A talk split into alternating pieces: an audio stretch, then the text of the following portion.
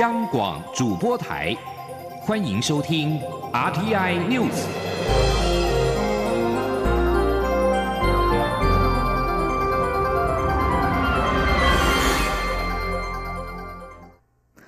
各位好，我是张旭华，欢迎收听这节央广主播台提供给您的 RTI News。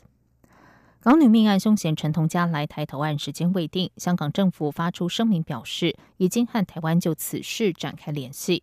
刑事局今天表示，港方昨天晚上透过 LINE 表达陈同佳愿意来台投案，但无法判定来台时间。刑事局会协助陈同佳赴台事宜，并循例派员赴香港。内政部长徐国勇今天表示，台湾的对口单位会处理陈同佳来台后续事宜。至于陈贤什么时候可以来到台湾，则要看香港的态度。记者王威婷报道。针对陈同佳来台受审一事，香港政府发出声明，指出正与台湾联系。港府呼吁台湾扫除障碍，让事情回归司法处理。港府并希望台湾拿出诚意，理解及配合涉案人承担刑责的意愿，让法治及公义得以彰显。对此，内政部长徐国勇二十六号受访时表示，台湾政府组成的对口小组会与香港方面接洽，讨论后续处理事宜。至于陈同佳最快何时可以来台湾，徐国勇表示要看香港的态度。我想这个小组会来，会跟他们来做相关的对话。至于港府所讲的，我想我们民众都相当清楚。任由一个杀人犯在香港拍拍照，这样好吗？那诚意在哪里呢？让一个杀人犯这样拍拍照，这个叫诚意吗？特别要说什么时候陈同佳什么时候来？因为这个要这个要看香港那边的态度嘛。徐国勇说，检方已经通气陈同佳，后续的联系或侦办由检方及对口小组负责，内政部警政署的工作是带回人犯。针对有香港议员建议，等台湾大选结束之后再让陈同佳来台湾，徐国勇说这是香港的决定。如果陈同佳明天要来，就可以马上来。他表示，人在香港手上，现在的重点是要快点把人交给台湾，台湾绝对没有放弃任何司法管辖权。许国勇也表示，外界质疑陆委会介入司法，其实根据国际刑事司法互助法的规定，若案件涉及港澳地区，必须要经过陆委会的协商，因此陆委会是依法处理。中央广播电台记者王威婷采访报道。行政院长苏贞昌今天出席台湾警察专科学校七十四周年校庆大会时表示，警察代表国家第一线，政府编列经费改善警察福利、充实装备，并列为政府优先处理项目。苏奎表示，随着时代的改变和大家共同的努力，警察在社会风评和声望越来越好，获得将近八成的满意度。请听王威婷的报道。行政院长苏贞昌二十六号出席台湾警察专科学校七十四周年校庆大会时表示，警察代表国家的第一线，社会安定、人民的安居乐业均需要警察。因此，蔡英文总统一再要求政府增加经费，改善警察福利、充实装备，同时修改执法有爱的法规，并列为政府优先处理的项目。苏贞昌表示，国家及社会持续变化，但是不能变的是国家社会的安定及人民的安居乐业，这些都需要警察。他表示，过去警察曾为威权服务，在人民心中形象不佳，但是随着时代改变和大家共同努力，警察的声望越来越好，社会满意度将近八成，比政治人物的满意度还要高。苏贞昌说。随着时代的改变，随着大家的努力，警察是为国家服务，为人民服务。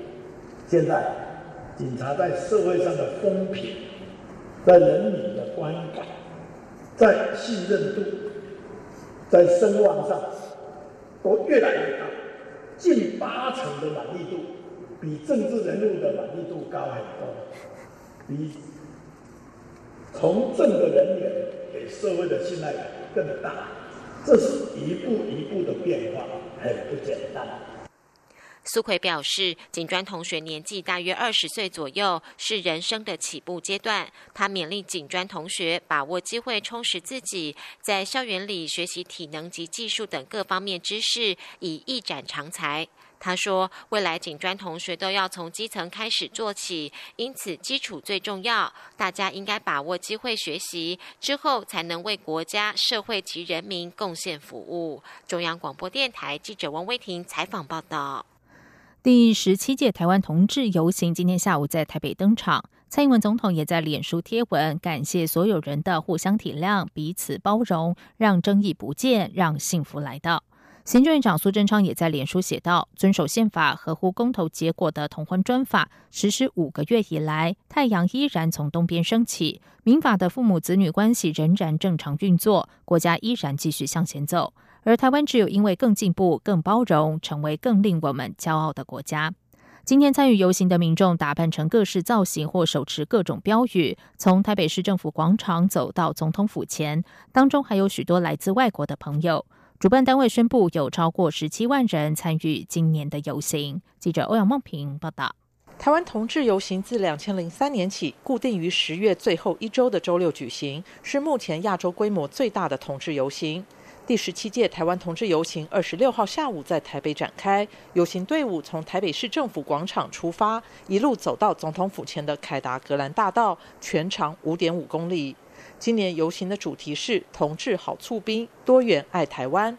报名参与游行的队伍超过两百组，除了有同志及性别团体、公民团体、学生团体及企业外，许多国家的驻台机构也参与。通往市府的捷运班班爆满，周边捷运站也挤满了人潮。参与游行的民众在艳阳下依序出发。并打扮成各种造型，来自外国的朋友挥舞着自己国家的国旗。游行队伍中也有各式标语，沿路的人行道都有许多人向游行队伍招手拍照。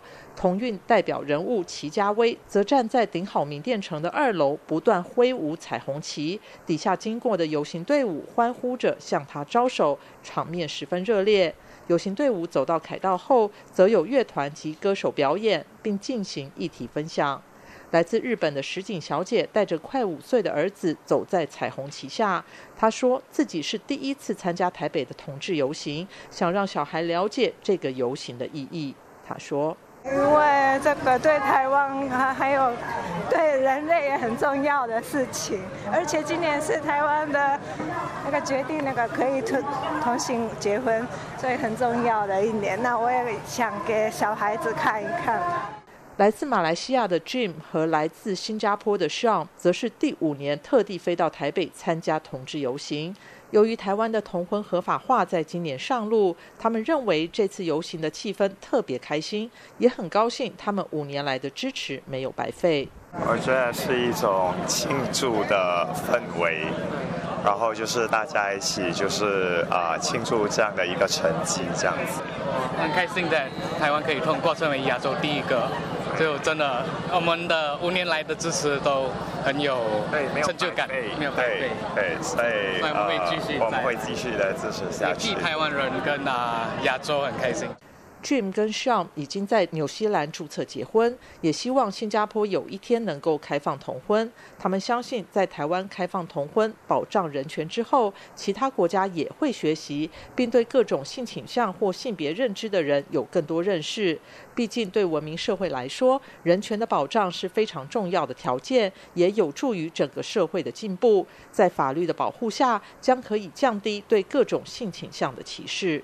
中央广播电台记者欧阳梦平在台北采访报道：台北捷运公司举办微电影剧本征求活动，希望透过影响传达捷运美好与安全的精神。剧本征集活动吸引了一千八百八十四件参赛作品，最后选出三件得奖优胜作品。北捷公司将会把得奖作品拍成微电影，也期盼培植北捷的影像创作者。记者王维婷报道。二零一九年台北捷运服务人次突破一百亿，为了进一步打造台北捷运的品牌，北捷举办第一届台北捷运 Be With You 微电影剧本征集活动，并于二十六号举办微电影讲座和颁奖典礼。北捷于今年六月十七号到八月十六号展开首次举办微电影剧本征选，受到了各界瞩目，吸引了一千八百八十四件作品参加比赛。微电影剧本征集以 “Be with You” 为主题，希望透过影像传达捷运安全与美好的精神，分享每个人生命中的捷运故事。评选结果由黄瑞仁的再一次获得铜奖，林燕婷的 From Here to There 得到银奖，而由李明宏创作描述捷运员工故事的《最平凡的日子却是最美的记忆》则夺得金奖。李明宏表示，从小就喜欢观察周遭的人事物，这次的剧本情节也是透过这样的方式发想，从日常生活素材找故事。李明宏说。以前我上过一个编剧课，然后里面有个同学就问说，他的人生过得很平凡，他没有什么风风雨雨，所以他不知道该怎么去发想一个故事。那我想在这边就有一个很好的解答，就是说你多专专心在你的生活，然后去观察别人，比如说现在的小朋友在哭，他为什么哭？这样子。这就是一个很好的一个故事的发想过程。北捷计划将得奖作品拍成微电影，让捷运故事成为乘客心中难忘的旅程。台北捷运公司总经理严邦杰表示，北捷累积百亿人次的服务运量，另一方面也希望推动尊重关怀的捷运新文化运动，进一步深入社会大众，带动社会的正面力量。他表示，北捷未来会继续推动微电影，传递人间温情，为社会尽一份心力。中央广播电台记者王威婷采访报道。在外电消息方面，英国伦敦近郊本周发生一起冷冻货柜车三十九死的命案，疑似又有一名越南公民是死者之一。根据报道，目前已经传出有两名越南公民可能是英国货柜藏尸案的死者，包括二十六岁的女子范氏查梅以及二十岁男子阮定良。这名男子的父亲今天告诉法新社说，他接获一通令人心碎的电话，说他的儿子死于这辆开往英国的货柜车上。这起冷冻货柜车命案发生在二十三号，地点是英国的艾塞克斯郡。英国警方最初指称，货柜车内发现的三十九具尸体都是中国人。不过，后来英国警方收回这项说法，指还未能确认这些死者的身份。越南知名神父邓友南今天告诉路透社，冷冻货柜车藏尸案三十九名死者，绝大多数似乎都是越南公民。他并且表示，这些疑似越南籍的遇害者来自越南乡下地方，正他他正和疑似货柜命案的遇害者家属联系。越南外交部今天发布声明，指驻伦敦大使馆协助英国警方确认货柜案死者的身份。此外，英国《每日邮报》报道，来自中国福建由人蛇之母萍姐所创的人口贩运集团，疑似是这次惨案的幕后祸首。阿根廷将在二十七号举行大选。根据民意调查，这次选举可能把总统大位交给中间偏左的贝隆主义支持者反对派候选人艾伯托，终结轻伤的现任总统马克里的统治。艾伯托这次的竞选搭档是前总统费南德兹。选前的民调显示，艾伯托渴望以百分之四十五的得票率在第一轮就胜出。根据阿根廷选举制度，总统候选人只要获得百分之四十五的选票，或是百分之四十以上的选票，而且比得票第二的候选人多出十个百分点，就可以当选。在马克里将近四年的治理期间，阿根廷经济衰退，导致他支持度急速下滑。大约三千四百万合格选民是否愿意给马克里进入第二回合决选的机会，很快就会揭晓。但无论最终由谁当选，可以预料的是，阿根廷将会陷入分裂。脸书二十五号开始推出专业生产内容的专用新闻页面，这是脸书试图借由呈现专业新闻，摆脱假新闻平台恶名的最新一举。